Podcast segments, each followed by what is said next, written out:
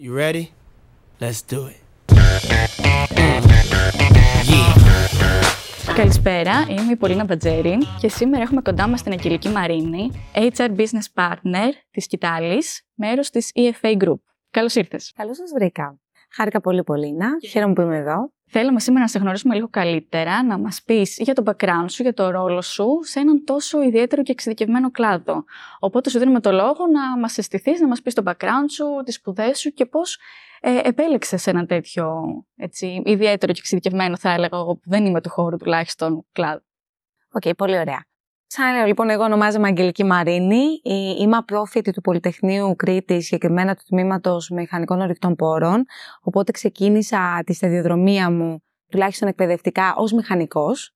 Αυτό μου κέντησε το ενδιαφέρον. Ε, η ζωή όμως τα έφερε διαφορετικά και κατέληξα στο HR. Ε, έχω κάνει και ένα δεύτερο πτυχίο, master στο ALBA, HR, Strategic HR Management και είμαι στον όμιλο EFA Group τα τελευταία δύο και κάτι χρόνια. Και στη σκητάλη στον τελευταίο χρόνο ξεκίνησα σε group level αρχικά. Ε, το HR department γενικά είναι centralized, αλλά ήρθα τώρα το τελευταίο χρόνο στο division της σκητάλης. Ο όμιλος EFA Group είναι ο μεγαλύτερος όμιλος τεχνολογία, αμυντικής τεχνολογίας αυτή τη στιγμή στην Ελλάδα. Τα βασικά θα τολμώ να πω και στα Βαλκάνια και με τη μεγαλύτερη δυναμική. Αποτελείται από τέσσερις εταιρείες, τη Theon Sensors που είναι η ναυαρχίδα του ομίλου, ε, εξειδικεύεται σε Night Vision Thermal Vision Systems και την προηγούμενη εβδομάδα μπήκε και στο χρηματιστήριο της Ολλανδίας. Πολύ ωραία, συγχαρητήρια γι' αυτό. Ναι, ήταν ένα επιπόνο ταξίδι. Mm. Να, να πω σε αυτό το σημείο. Ε, αλλά όντως είναι μια πολύ μεγα, ένα τεράστιο milestone για τον όμιλο. Θα αλλάξει όλη την εικόνα του ομίλου και αυτό αφορά και τόσο το Theon Sensors όσο και τις υπόλοιπες εταιρείες ε, πλέον ονομάζεται και Theon International. Οι υπόλοιπες εταιρείες του ομίλου είναι η ES Systems, εμπορική εταιρεία που ασχολείται με αισθητήρες, ροής θερμοκρασίας και πίεση. Η EFA Ventures, εταιρεία υπηρεσιών του ομίλου στον χώρο της άμυνας, Project Management and Program Management. Και η Σκητάλη, όπου θα μιλήσουμε για αυτήν σήμερα περισσότερο, είναι η εταιρεία πληροφορικής του ομίλου, το Software House. Στο σύνολο λοιπόν είμαστε περίπου 500 άτομα αυτή τη στιγμή τα τελευταία χρόνια έχουμε μια ανάπτυξη συν 100 άτομα περίπου το χρόνο. Φέτος ε, είχαμε 150 άτομα και όπως όλα δείχνουν αυτό θα συνεχιστεί και τα επόμενα χρόνια. Άρα μιλάμε για μια πολύ μεγάλη αύξηση στο ανθρώπινο δυναμικό και παράλληλα στα οικονομικά αποτελέσματα που έχουμε 50 με 70% αύξηση ετησίως. Κάτι που δεν το συναντά συχνά. Είτε στην Ελλάδα είτε σε, σε, σε παγκόσμιο level. Είναι σπάνιο. Ναι. Πολύ, πολύ αξιόλογο. Ισχύει όντως. Ε, ποια είναι τα μεγαλύτερα challenges του τμήματος HR στο κλάδο Defense and Security; Γενικά, εγώ θεωρώ ότι τα περισσότερα HR departments στην Ελλάδα ή και στο εξωτερικό έχουμε παρόμοια challenges, ειδικά άμα είσαι στο χώρο του high-tech, αλλά θα μιλήσω και γενικά. Ε, είναι challenging το να βρεις εξειδικευμένο προσωπικό. Κάπου εκεί έχετε και το support just one, για παράδειγμα. Είναι εξαιρετικά challenging καθώς οι απαιτήσεις πλέον έχουν αυξηθεί πάρα πολύ για εξειδικευμένους ρόλους και συγκεκριμένα skills, αλλά δεν αρκεί μόνο. Ακούγεται πολύ τελευταία ότι, ειδικά από τα αμερικάνικα πρότυπα, ότι θέλουμε skill-based προσωπικό. Ε, στο δικό μας κλάδο θεωρώ και στην Ελλάδα ότι δεν αρκεί το skill-based, θέλει educational-based. Δηλαδή θέλεις ανθρώπους που να έχουν τελειώσει συγκεκριμένες σχολές. Ε, και αυτό κατά τη γνώμη μου δεν μπορούμε να το υποτιμούμε, ούτε ένα certificate μπορεί να αντικαταστήσει μια ολόκληρη σχολή. αυτή είναι η δική μου εμπειρία. Είναι αυτό που εγώ εμπειρικά έχω παρατηρήσει τι δουλεύει καλύτερα σαν μοντέλο. Οπότε σίγουρα ας πούμε τα προφίλ από πανεπιστήμια και πολυτεχνία και ΤΕΗ, αλλά πλέον είναι και αυτά πανεπιστήμια, ε, συνεχίζουν να βγάζουν τα καλύτερα προφίλ στην Ελλάδα. Και εγώ πιστεύω και για τα επόμενα χρόνια αυτό θα υφίσταται ε, μέχρι να αναπτυχθεί κι άλλο η ιδιωτική εκπαίδευση. Ειδικά όσον αφορά τις θετικές επιστήμες και τους μηχανικούς. Γιατί ενδεχομένως στα business related domains, οι skills που ψάχνουμε σε προσωπικό και οι ιδιωτικές σχολές μπορούν να, παράγουν, να βγάλουν πολύ καλά προφίλ. Σωστά. Και μου δώσατε και ωραία πάσα για μία ερώτηση που ήθελα να κάνω. Θεωρείτε ότι τα soft skills είναι το ίδιο απαραίτητα και στα πιο τεχνικά επαγγέλματα, ή εδώ έχουμε την περίπτωση όπου τα hard skills αποτελούν τους πρωταγωνιστές και παίζουν το καταρρυπτικό ρόλο; Προσωπικά πιστεύω ότι τα soft skills είναι το πιο σημαντικό skill που πρέπει να έχει ένας άνθρωπος και μετά τα technical skills. Για ποιο λόγο; Τα τεχνικά skills μπορείς να τα δουλέψεις και να τα αναπτύξει. Τα soft skills και αυτά μπορείς να τα δουλέψεις και να τα αναπτύξεις, αλλά άμα δεν υπάρχει μια βάση, δεν μπορείς να κάνεις και πάρα πολλά πράγματα. Όσο και να προσπαθούν πάρα πολλοί coaches να μας πείσουν για το αντίθετο, προσωπικά πιστεύω όταν μιλάμε πούμε, για το ηγετικό κομμάτι, εγώ παρατηρώ ένα πολύ μεγάλο challenge στα positions line manager, managerial, γενικά πιο ηγετικούς ρόλους που πρέπει να κάνεις team management ή να χαράξεις τη στρατηγική πορεία μιας εταιρείας, μιας ομάδας. Είναι εξαιρετικά δύσκολο να βρεις ανθρώπους, δεν θα πω ικανούς, εν τέλει που να τους αρέσει και να θέλουν να το κάνουν. Δηλαδή να θέλουν πραγματικά να επιμπλακούν από το τεχνικό κομμάτι και να αφογκραστούν τις ανάγκες μιας ομάδας και να τις συνδέσουν με, τα στρατηγικά, ε, με τους στρατηγικούς στόχους ενός οργανισμού, οποιαδήποτε είναι αυτό. Θεωρώ ότι τέτοια προφίλ σπανίζουν. Οπότε άμα βρεις ένα τέτοιον άνθρωπο που κατανοεί τεχνικά κάποια πράγματα, αλλά επικοινωνιακά είναι πολύ δυνατός, είναι η συνταγή της επιτυχίας. Ε, άρα και εδώ θέλουμε, θέλουμε ανθρώπους με δυνατά soft skills, ε, δίνουμε πολύ έμφαση σε αυτό το κομμάτι, αλλά νομίζω το πιο σημαντικό είναι το screening phase, δηλαδή κατά τη διάρκεια των συνεντεύξεων να το πετύχεις αυτό. Γιατί άπαξ και φέρεις μέσα ανθρώπους που δεν είναι δυνατοί σε αυτό, δεν μπορείς να κάνεις πολλά. Έτσι εγώ, εγώ ε, αυτό εγώ το πιστεύω αυτό. Μπορεί να μην ισχύει. Να υπάρχουν άλλοι συνάδελφοι που να έχουν ε, αντίθετη άποψη. Εσύ έχεις συγκεκριμένα μέσα δηλαδή για το screening, συνέντευξη. Το καταλαβαίνεις από τα συμφραζόμενα, έχεις κάποια, κάποια συγκεκριμένη μέθοδο που ακολουθείς; Υπάρχουν συγκεκριμένα σετ ερωτήσεων που κάνω σε κάθε συνέντευξη. Ε, βέβαια, μέσα από. Αρχικά, είναι πολύ σημαντικό το πώς μπορεί κάποιος να σου παρουσιάσει τον εαυτό του. Σωστά. Έτσι. Ε, το πώς μπορεί να περιγράψει ένα project που έχει δουλέψει το πώς ε, περιγράφει τη συνεργατικότητά του με τα υπόλοιπα μέλη μιας ομάδας, εάν έχει δουλέψει μια ομάδα, συνήθως έχει δουλέψει σε κάποια ομάδα, ή ακόμα μπορώ να καταλάβω την ενσυναίσθηση που έχει εν τέλει και το έμπαθη, όταν το ρωτάω, για παράδειγμα, ποια είναι η γνώμη των υπόλοιπων εργαζομένων, των συναδέλφων για σένα; Μια τόσο απλή ερώτηση. Γενικά, δεν πιστεύω ότι χρειάζεται να κάνεις πολύ sophisticated ερωτήσεις. Από τις πολύ απλές ερωτήσεις μπορείς να καταλάβεις πράγματα. Επικρατεί μια νοοτροπία στο, στο σύγχρονο recruitment ότι πρέπει να κάνουμε ερωτήσεις που δεν βρίσκονται στο Google. Όχι. Μια χαρά είναι και η ερωτήσει του Google. Απλά από τον τρόπο που απαντάει ο καθένας, όσο πιο έμπειρος είσαι, καταλαβαίνεις ποιος είναι ο άνθρωπος που μιλάς απέναντί σου; Τουλάχιστον σε επαγγελματικό επίπεδο, έτσι. Άρα είναι ένας συνδυασμός ε, αφενός ερωτήσεων που κάνεις εσύ και λίγο ένστικτο. Θα το λέγαμε λίγο ναι, εμπειρία. Είναι πολύ σημαντικό το ένστικτο. Βέβαια, όλοι είμαστε biased. Ε, και εγώ είμαι biased και πολλές φορές έχω ανάγκη να συζητάω την κάθε μου συνέντευξη με κάποιο άλλο πρόσωπο. Γιατί είμαι biased; Δηλαδή, ε, ακόμα και η εικόνα του άλλου παίζει ρόλο στο πώς ε, βλέπεις τον κάθε υποψήφιο. Α, δηλαδή είναι ένας άνθρωπος που είναι πολύ πιο πόλης σε σχέση με έναν άλλον άνθρωπο, κατευθείαν σου δημιουργεί μια πιο θετική εντύπωση. Αλλά είναι λάθος και αυτό. Δεν λέω να είναι απεριποίητος ή να καπνίζει, που το έχω συναντήσει και αυτό. Εντάξει, εννοείται. Ή να αρνείται να ανοίξει την κάμερά του. Πολύ συνηθισμένο αυτό, να σου πει ότι δεν καταλαβαίνει γιατί πρέπει να ανοίξει την κάμερα, αφού ε, μια χαρά μπορούμε να τα πούμε και έτσι. Εντάξει. Αλλά όντως προσπαθώ να, να, ε, να είμαι όσο πιο αντικειμενική, αν γίνεται αυτό που θεωρώ ότι δεν υφίσταται η αντικειμενικότητα, άνθρωποι είμαστε, ε, όταν κάνεις την επιλογή κάποιων ανθρώπων. Ή πολλές φορές μπορεί κάποιος άνθρωπος να μην θεωρώ ότι ταιριάζει απόλυτα στην οτροπία της εταιρείας ή στην ομάδα, αλλά θα τον προχωρήσω στο επόμενο stage γιατί μπορεί να, να, να κάνω λάθος. Να μην ήμουν σε καλή μέρα. Υπάρχει και αυτό να ήμουν πολύ πιεσμένη και να μην έδωσα τον απαραίτητο χρόνο. Γενικά, δίνω πολύ μεγάλη έμφαση στο να δίνω χρόνο στις συνεντεύξεις. Δεν πιστεύω ότι όλο αυτό είναι, πρέπει να γίνεται fast forward. Τι πάμε άλλη μια συνέντευξη, πάμε άλλη μια. Ακούω συχνά από πολύ μεγάλες εταιρείες οι 20 λεπτές τηλεφωνικές συναντήσεις. Δηλαδή, οπότε κάνεις ένα tick the box. Που αυτό δεν υφίσταται, γιατί μπορείς να το δεις από ένα σεβέ αυτό μέσα σε 20 λεπτά. Άμα τι έχει δει και πώς το έχει δει και με ποιους έχει συνεργαστεί.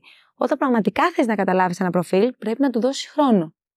Και δίνω πολύ μεγάλη έμφαση ε, στο να του περιγράψω και το τι θα συναντήσει εδώ. Θεωρώ ότι δεν πρέπει να έχει εκπλήξει κάποιος και πολλές φορές του δίνω έμφαση ποια είναι τα challenge που έχουμε εσωτερικά. Δεν ερωτώ κάποια κατάσταση.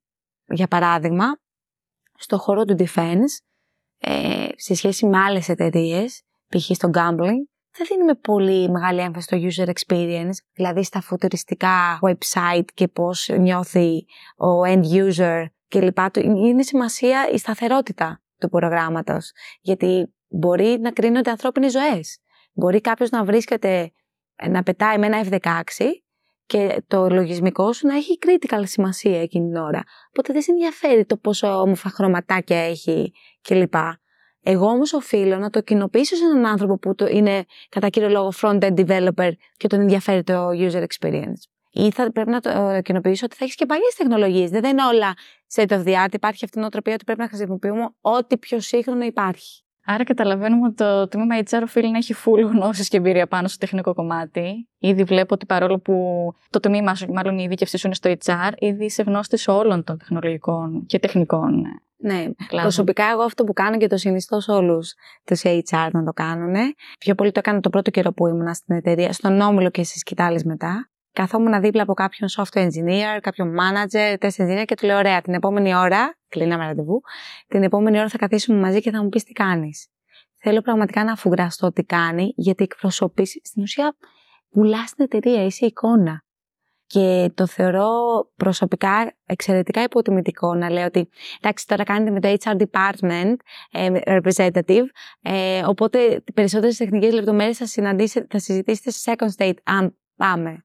Και να πάει σε second stage και να χάνεις το χρόνο σου και εσύ και αυτός γιατί οι τεχνολογίες που δουλεύεις δεν τον αφορούν καθόλου και τα εργαλεία καθόλου, για παράδειγμα, ή αυτά που έχει δει ο άλλος δεν κάνουν καθόλου fit σε εμάς δεν απαντάω σε οποιαδήποτε τεχνική ερώτηση, το ποια είναι η αρχιτεκτονική των project, project που δουλεύουμε, εννοείται, αλλά προσπαθώ να έχω μια καλή εικόνα ώστε να τη μεταφέρω στον υποψήφιο. Και το feedback που έχω λάβει ως σήμερα είναι ότι πραγματικά νιώθουν confident για τη συνέντευξη που κάνουμε. Άρα καταλαβαίνουμε ότι και το τμήμα HR στο συγκεκριμένο τομέα είναι αρκετά challenging και η συνεντεύξη είναι πολύ challenging. Οπότε, λόγω της πολύ μεγάλης συζήτηση του κλάδου, εσείς με ποιους τρόπους καταφέρνετε να προσελκύσετε και να προσλάβετε τον κόσμο που χρειάζεστε; Με τζάστον. Εντάξει. Υπάρχουν πάρα πολλοί τρόποι. Νομίζω ότι πλέον τα recruitment agencies έχουν πάρει φωτιά. Είναι πολύ σημαντικό στην έβρεση ανθρωπίνου δυναμικού. Είναι πολύ σημαντικοί συνεργάτες και να καταφέρεις να προσλάβεις αξιόλογο προσωπικό αλλά θέλει και πολύ προσωπική προσπάθεια από το network να προσεγγίζεις μόνος σου να κάνεις headhunting. Δεν υπάρχει, δεν υπάρχει μία μέθοδος. Να έχεις πολύ, ε, πλέον παίζει πολύ σημαντικό ρόλο και το employer branding μέσα από τα social media, τα media, όταν λέω media εννοώ και εφημερίδα, έντυπα μέσα ή digital μέσα, το πώς φαίνεται η εικόνα σου σε έναν ενδυνάμει εργαζόμενο ή ενδυνάμει candidate που θα κάνει apply. Οπότε αυτό κτίζεται σταδιακά. Βλέπω ήδη ότι ε, υπάρχει πολύ καλή ανταπόκριση. Έχουμε δώσει μεγάλη έμβαση στο LinkedIn page και όντως πολλοί υποψήφοι μας λένε ότι παρατήρησε αυτό, το ένα, το άλλο. Είναι, είναι πολύ σημαντικό. Είμαστε σε, σε αρκετά career events που μάλιστα θα πω ότι οι περισσότεροι managers του κλάδου ή HR representatives σου λένε Σιγά και πόσα προφίλ τώρα, πόσα προφίλ φέρετε ε, από το career event ε, που πήγατε και μπορεί να μην έχεις φέρει κανέναν. Και βασικά εγώ θεωρώ ότι 9-10 φορές δεν θα φέρεις κανέναν. Δεν έχει σημασία. Δεν είναι αυτός ο στόχος. Πρέπει να φαίνεσαι, να ακούγεσαι. Είναι κάτι που κατά τη γνώμη μου δεν γίνεται να μετρηθεί. Είναι σαν να προσπαθείς να μετρήσεις μια διαφήμιση. Φαντάζομαι ότι οι ειδικοί του χώρου έχουν τρόπους να το μετράνε. Εμείς δεν έχουμε, τέλος πάντων, στο συγκεκριμένο HR department. Ε, αλλά είναι κάτι που τέλος πάντων, κτίζεις κάτι για το μέλλον. Στα κοινωνική επαφή και το ραπόρ που χτίζει ουσιαστικά δεν, δεν έχει τα συγκεκριμένα analytics. Αυτό, αυτό ακριβώς. Άρα, ναι, τα career events πολλές φορές και τα recruitment events δεν έχουν κάποια τρελή ανταπόκριση, αλλά σταδιακά χτίζεις μια εικόνα. Ωραία, αφού ελαφρύναμε και λίγο την κατάσταση, να πάμε και στα έτσι ευχάριστα. Η EFA Group, στην οποία ανήκει η Σκήταλης, κέρδισε το ασημένιο βραβείο στα HR Awards στην κατηγορία Best Use of AI in HR. Ναι. Πώς ακριβώς εντάσσετε μοντέλα AI στο HR τμήμα της εταιρείας είτε στις υπηρεσίες σας; Λοιπόν, έχουμε τον James. Ποιος είναι ο James? Ο James είναι, αρχικά έχουμε για την καλύτερη επικοινωνία, εταιρική επικοινωνία και διάδοση πληροφορίας στον οργανισμό, έχουμε το ε, intranet. Το intranet λοιπόν είναι μια πλατφόρμα, εσωτερική πλατφόρμα, ε, στην οποία βάζουμε όλα τα απαραίτητα εργαλεία που θα χρειαστεί ένας εργαζόμενος για να φέρει πέρα στι εργασίες του. Αυτό θα μπορούσε να είναι, για παράδειγμα, ε, το Sub Success Factors, όπου είναι το Performance Management System του οργανισμού και το Goal Setting. Ε, εκεί πέρα που δηλώνει τις άδειέ σου. Όλα τα policies and procedures του οργανισμού. Και από εκεί και πέρα αναρτήσουμε όλα τα νέα του οργανισμού ή οτιδήποτε καινοτόμο θεωρούμε ότι υπάρχει στον κλάδο. Μέρος του onboarding process όταν δηλαδή έχετε ένας νέος εργαζόμενος, μέρος του onboarding του process είναι να γίνεται μια περιήγηση στο ίντερνετ, που έχει πάρα πολύ πληροφορία. Έχουμε χρησιμοποιήσει λοιπόν τον James. Ο James στην ουσία είναι ένα, ένας τεχνητής νοημοσύνης ένα bot. Ένα bot είναι, ναι. σωστά. Ο James είναι ένα bot ο οποίος περιηγεί τον νέο εργαζόμενο στο ίντερνετ με διάφορες πληροφορίες στην ουσία τον έχουμε φιντάρει με όσα θέλουμε να πει και το κάνει αντί για μας. Με αυτόν τον τρόπο προς το παρόν έχουμε φάρει στον οργανισμό το AI. Θα ήθελα να αφήσω ένα comment πάνω σε αυτό στο AI. Νιώθω ότι τελευταία και μιλάω με πολλούς συνεργάτες και διαβάζω και διάφορα άθρα στο ίντερνετ. Κοτσάρουμε παντού ένα AI για να πούμε ότι κάνουμε κάτι AI related. Και πολλές πλατφόρμες, ειδικά training related, λένε AI, AI, AI. Ναι, Προσωπικά πιστεύω ότι προς το παρόν η ανθρώπινη επαφή δεν μπορεί να αντικατασταθεί με κανένα AI για μένα. Ειδικά ό,τι αφορά HR-related initiatives ή τέλος πάντων activities.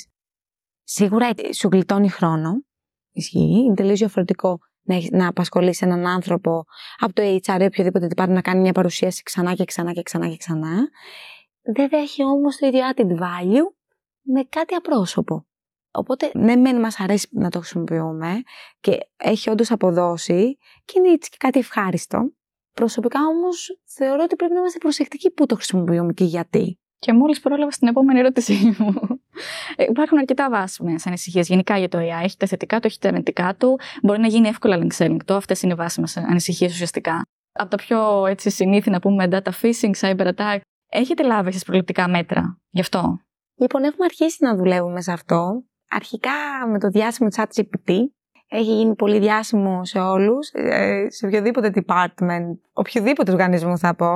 Οπότε εμείς συζητάμε έντονα στην εταιρεία πώς μπορούμε να, να χρησιμοποιούμε είτε το ChatGPT ή οποιοδήποτε ChatGPT άλλης εταιρείας ή το δικό μας εσωτερικό ChatGPT άμα δημιουργήσουμε, να το χρησιμοποιήσουμε ώστε να είναι beneficial για μας και όχι επιβλαβές, αλλά κάνουμε, ε, βρισκόμαστε σε μια φάση έρευνας.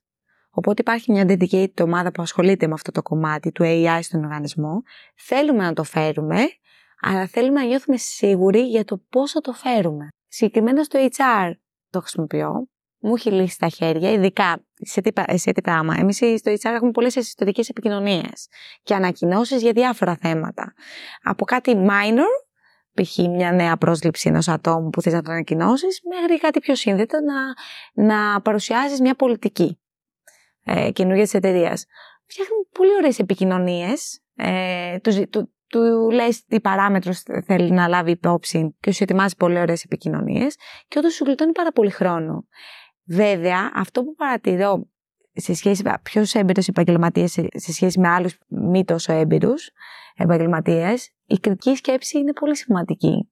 Στο να μπορείς να αξιολογήσεις αυτό που σου δίνει σαν πληροφορία το AI, το ChatGPT για παράδειγμα, ε, αν επαναλαμβάνεται, αν έχει νόημα, αν ταυτίζεται με τη δική σου κουλτούρα και το δικό σου οργανισμό ή έχει ένα τυποποιημένο μοντέλο που τα βάζει παντού. Α, γιατί είναι αρκετά ξύλινος ο λόγος ναι. που θα βγάλει πρώτη φορά και θέλει ναι, τα, τα σωστά prompts για να το κάνεις πιο ανθρώπινο και πιο στα μέτρα σου. Ακριβώς. Και θέλει εμπειρία εν τέλει. Οπότε με ανισχύει λίγο ε, άνθρωποι που μπαίνουν τώρα στο χώρο εργασίας και δεν έχουν την απαραίτητη εμπειρία, το χρησιμοποιούν λίγο άκρητα. Ε, δεν μπορούν να το αξιολογήσουν με λίγα λόγια. Άρα μπορούν να εκτεθούν. Και έχω παρατηρήσει κάποιες φορές να εκτίθενται. Πείτε μας για τα bootcamps στον τομέα προγραμματισμού που διοργανώνει η Σκήταλης. Επειδή ο συγκεκριμένος κλάδος, το defense industry, ιδίως στο, ε, high-tech defense industry, ε, είναι αρκετά challenging να βρεις ανθρώπινο δυναμικό, τόσο επειδή είναι μικρός ο κλάδος στην Ελλάδα, αλλά και παγκοσμίως, είναι ένας πολύ περιορισμένος κλάδος, έτσι. Θεωρήσαμε ε, πέρσι ότι μια λίστα μπορούσε να είναι να κάνουμε build-up ταλέντα from within. Οπότε να πάρουμε νέους ε, επαγγελματίες από, από τα πανεπιστήμια, οπότε πρόσφατα να έχουν αποφυτίσει και να τους στήσουμε από την αρχή εσωτερικά. Οπότε πέρσι κάναμε ένα bootcamp για software engineering και test engineering. Κάναμε 15 νέες προσλήψεις και νομίζω ότι ήταν το κλειδί της επιτυχίας. Το συνιστώ δηλαδή σε όλους τους HR managers που δυσκολεύεται να βρουν επαγγελματίες, ε, καθώς μπορεί να είναι, είναι κάτι που προσωπικά θεωρώ θα αποδώσει ούτε καν φέτος, δηλαδή περίπου ένα χρόνο μετά. Θα αποδώσει από του χρόνου. Άρα είναι investment. Σίγουρα έχει το σχετικό ρίσκο, γιατί μπορεί να έχεις και απώλειες. Παρόλα αυτά, θεωρώ ότι είναι investment που αξίζει.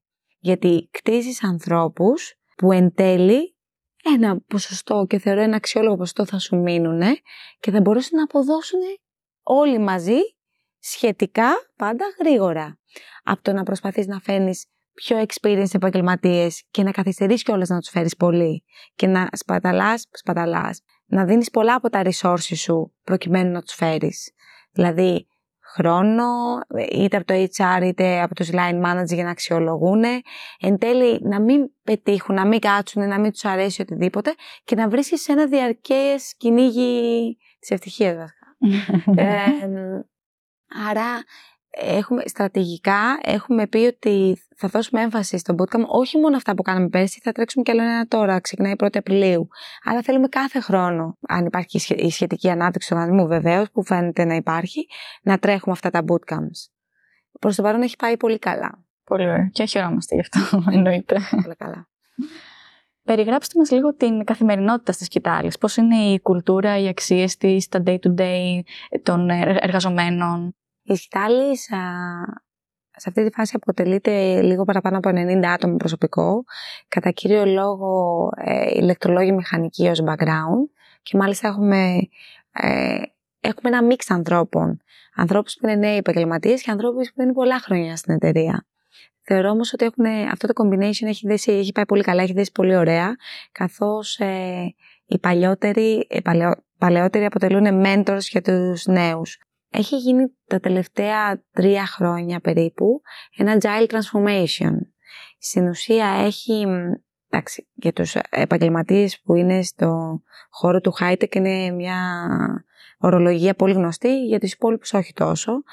Στην ουσία είναι ο τρόπος ε, που δουλεύουν πλέον οι ομάδες και ο τρόπος που λαμβάνονται οι αποφάσεις, ε, συγκεκριμένα θα μιλήσω για το engineering department. Άρα από εδώ και πέρα έχουμε αυτόνομες ομάδες που δεν αποτελούνται από managers οι οποίοι δίνουν ε, εντολές στους εφισταμένους για να τις εκτελούν, αλλά κάθε ομάδα είναι αυτόνομη και ανεξάρτητη να χαράζει τη δική της πορεία, να φαίνει πέρας το κάθε product και είναι υπεύθυνη, όλα τα μέλη της ομάδας είναι υπεύθυνοι για την επιτυχία τους έτσι, σε πολύ high level περιγράφω το agile. Εμείς λοιπόν δουλεύουμε σε agile και συγκεκριμένα σε scrum. Άρα το μεγαλύτερο μέρος του engineering department δουλεύει με αυτή τη μεθοδολογία. Ο υπόλοιπος οργανισμός δουλεύει σε waterfall, δηλαδή στο παλαιότερο γνωστό σε όλους μοντέλο. Η καθημερινότητα της Χιτάλης, βασικά προσωπικά θεωρώ, θα κάνω λίγο διαφήμιση, ε, θεωρώ ότι και το πιστεύω, είναι ότι, ότι είναι από τις καλύτερες εταιρείες και η Σκητάλης και ο Όμιλος για να εργάζεται κάποιος. Υπό ποια έννοια; Ε, υπάρχει ένα ευχάριστο περιβάλλον εργασίας που σέβεται τον εργαζόμενο και αυτό φαίνεται από τον τρόπο που περπατούν οι άνθρωποι στους διαδρόμους. Ε, οπότε δεν θέλω να, να πω πολλά παραδείγματα. Μπορεί κάποιος που μπει μέσα στο χώρο εργασίας να το καταλάβει. Και πώ συμπεριφέρονται οι άνθρωποι, πώς υποδέχονται και πώ όταν συναναστρέφεσαι μαζί τους, ε, αλληλεπιδρούν μαζί σου. Επιβεβαιώνουμε κι εμείς. μας κεράσατε, μας καλοδεχτήκατε από την πρώτη στιγμή. Ε, έχουμε δώσει πολύ έμφαση στο, στα HR initiatives, στον οργανισμό. Συγκεκριμένα τρέχουμε ένα πρόγραμμα που θεωρώ ότι έχει πολύ ενδιαφέρον να το αναφέρω και να το ακούσουν και άλλοι άνθρωποι. Ε, τρέχουμε ένα πρόγραμμα πολιτιστικής και καλλιτεχνικής επανεκπαίδευσης όλου του προσωπικού. Τι σημαίνει αυτό; Ε, τώρα διανύουμε τον τρίτο χρόνο που θα το τρέξουμε και έχει πολύ μεγάλη επιτυχία. Σχεδόν σε εβδομαδιαία βάση, ανά δύο εβδομάδες περίπου, ε, κάνουμε κάποιο είδους ε, πολιτιστική ή καλλιτεχνική δραστηριότητα. Ε, δηλαδή, μπορεί να επισκεφτούμε κάποιο αρχαιολογικό χώρο ή να επισκεφτούμε κάποιο μουσείο, να παρακολουθήσουμε κάποια θεατρική παράσταση ή κάποια έκθεση φωτογραφίες. Οτιδήποτε θεωρούμε ότι θα έχει κάποιο, κάποια αξία στους εργαζομένους. Ε, καθώς πιστεύουμε ότι η τέχνη, εν τέλει και ο πολιτισμός, έχει πολύ θετική επίδραση. Ξεκινήσαμε με τους μηχανικούς, αλλά εν τέλει σε όλους, σε όλους μας, όχι μόνο στους μηχανικούς. Όλο αυτό ως concept ξεκίνησε από τους μηχανικούς, γιατί οι μηχανικοί, και βάζω και τον εαυτό μου μέσα, έχουμε μάθει από τη σχολή, που εν τέλει η σχολή τι είναι, μας διαμορφώνει τον τρόπο σκέψης μας, το in and out. Δηλαδή ό,τι μπαίνει το αναλύω, ε, προτείνω λύσεις, βγαίνει. Ε, σκεφτόμαστε διαδικασίες, κουτάκια, διαγράμματα ροής. Μη μου φέρεις κάτι που δεν έξω από μένα, μπλοκάρω. Οπότε θεωρούμε ότι η τέχνη μας κάνει να σκεφτόμαστε out of the box. Και όντως έχει πολύ μεγάλη επιτυχία. Δηλαδή, να σας δώσω κάποια μέτρη. Ξεκινήσαμε να παίρνουμε περίπου. Αυτό είναι σε όλο τον όμιλο. Ε, ξεκινήσαμε να παίρνουμε περίπου 30 εισιτήρια για τις ιατρικές παραστάσεις. Τώρα παίρνουμε 90 εισιτήρια. Γιατί υπάρχει πολύ μεγάλη ανταπόκριση από, το, από τον κόσμο. Επίσης, έχουμε την EFA Band, η FA Band, η οποία αποτελείται από 14 άτομα, διάφορα όργανα και ανθρώπους που έχουν φωνή, αλλά αυτό ίσως το έχω ακούσει πάλι. Η συγκεκριμένη μπάντα έχει και μαέστρο με ενορχίστωση. Κάνουν, το κάθε όργανο, η κάθε ομάδα οργάνων κάνει διαφορετικά ε, τις πρόβες τους. Και στο τέλος ε, της χρονιάς, μία ή δύο φορές το χρόνο, διοργανώνονται και live concerts. Με λόγο. Είναι οργανωμένο. Πολύ εντυπωσιακό. Εγώ δεν το γνώριζα. Προσωπικά αυτό. ναι. ε, Επίσης, ξέρουμε ότι η EFA Group διοργανώνει μήνες wellness για το προσωπικό της. Τι ακριβώς δράση περιλαμβάνει αυτό; Είναι κάτι που θα δώσουμε μεγάλη έμφαση και φέτος. Κάναμε αρκετές δράσεις και πέρσι. Ευεξία με λίγα λόγια. Προσπαθώ τον τελευταίο καιρό να μιλάω περισσότερο ελληνικά. Ευεξία, ε, είτε ψυχική είτε σωματική ευεξία. Αρχικά να σας πω ότι φέτος θα, στο, στο hub του ψυχικού, έχουμε δύο hubs ως όμιλος. Το ένα είναι στο κοροπή, το άλλο είναι στο ψυχικό, εδώ πέρα που βρισκόμαστε αυτή τη στιγμή. Στο hub του ψυχικού, ένας χώρος θα χρησιμοποιείται, που είναι ε, ένας χώρο. Μία από τις δραστηριότητες που θα κάνουμε εκεί είναι yoga lessons. Και μάλλον και, και πιλάτες κατά πέσα πιθανότητα. Οπότε δύο φορές την εβδομάδα σκοπεύουμε να κάνουμε yoga μετά το ωράριο εργασίας. Επίσης, θα κάνουμε, πέρυσι κάναμε δράση, θα κάνουμε και φέτος, με healthy meals ή με smoothies, ώστε να προάγουμε έναν πιο υγιεινό τρόπο ζωής.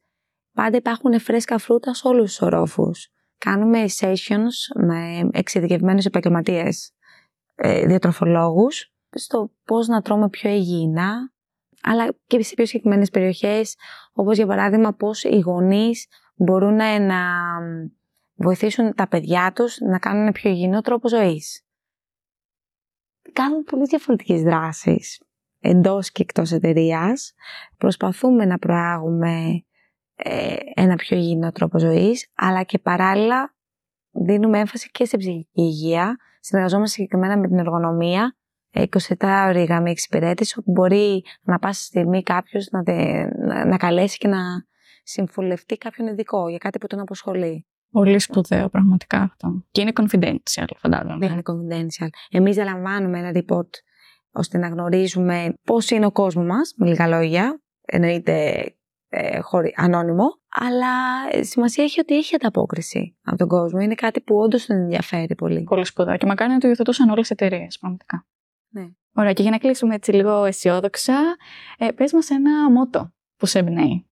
Θα έλεγα να είσαι ό,τι πρεσβεύεις. Γενικά πιστεύω ότι αν είσαι ευθετικό, εργασιακά, ας μείνουμε στο εργασιακό τομέα, θα πας μπροστά. Και μπορεί να μην πας μπροστά μόνο με κάποια θέση ή ο μισθός να είναι μεγαλύτερος κάθε χρόνο, αλλά τουλάχιστον θα έχεις μια καλή συνεργασία με τους συναδέλφους, γιατί στο τέλος της ζωής αυτό που μετράει και όταν πάρεις και τη σύνταξή κλπ. έχεις να έχεις ωραίες εμπειρίες και ωραίες επαφές με ανθρώπους. Όλα τα άλλα πηγαίνουν και έρχονται. Πολύ ωραία. Πολύ ωραία. Σας ευχαριστώ πολύ. Και εμείς ευχαριστούμε πάρα πολύ για το χρόνο σου και για όλα τα insights και του HR και του Defense and Cyber Security τομέα. Σε ευχαριστούμε και είστε επανειδή. Χάρηκα πολύ. Ευχαριστούμε που ακούσατε άλλο ένα επεισόδιο του HR on Air. Για περισσότερες πληροφορίες επισκεφτείτε το site μας www.justone.gr μην ξεχάσετε να μας ακολουθήσετε σε όλα τα social media κανάλια μας για περισσότερα HR insights και content. Τα links θα βρείτε στο description του επεισοδίου. Κάντε subscribe και τα λέμε στο επόμενο επεισόδιο.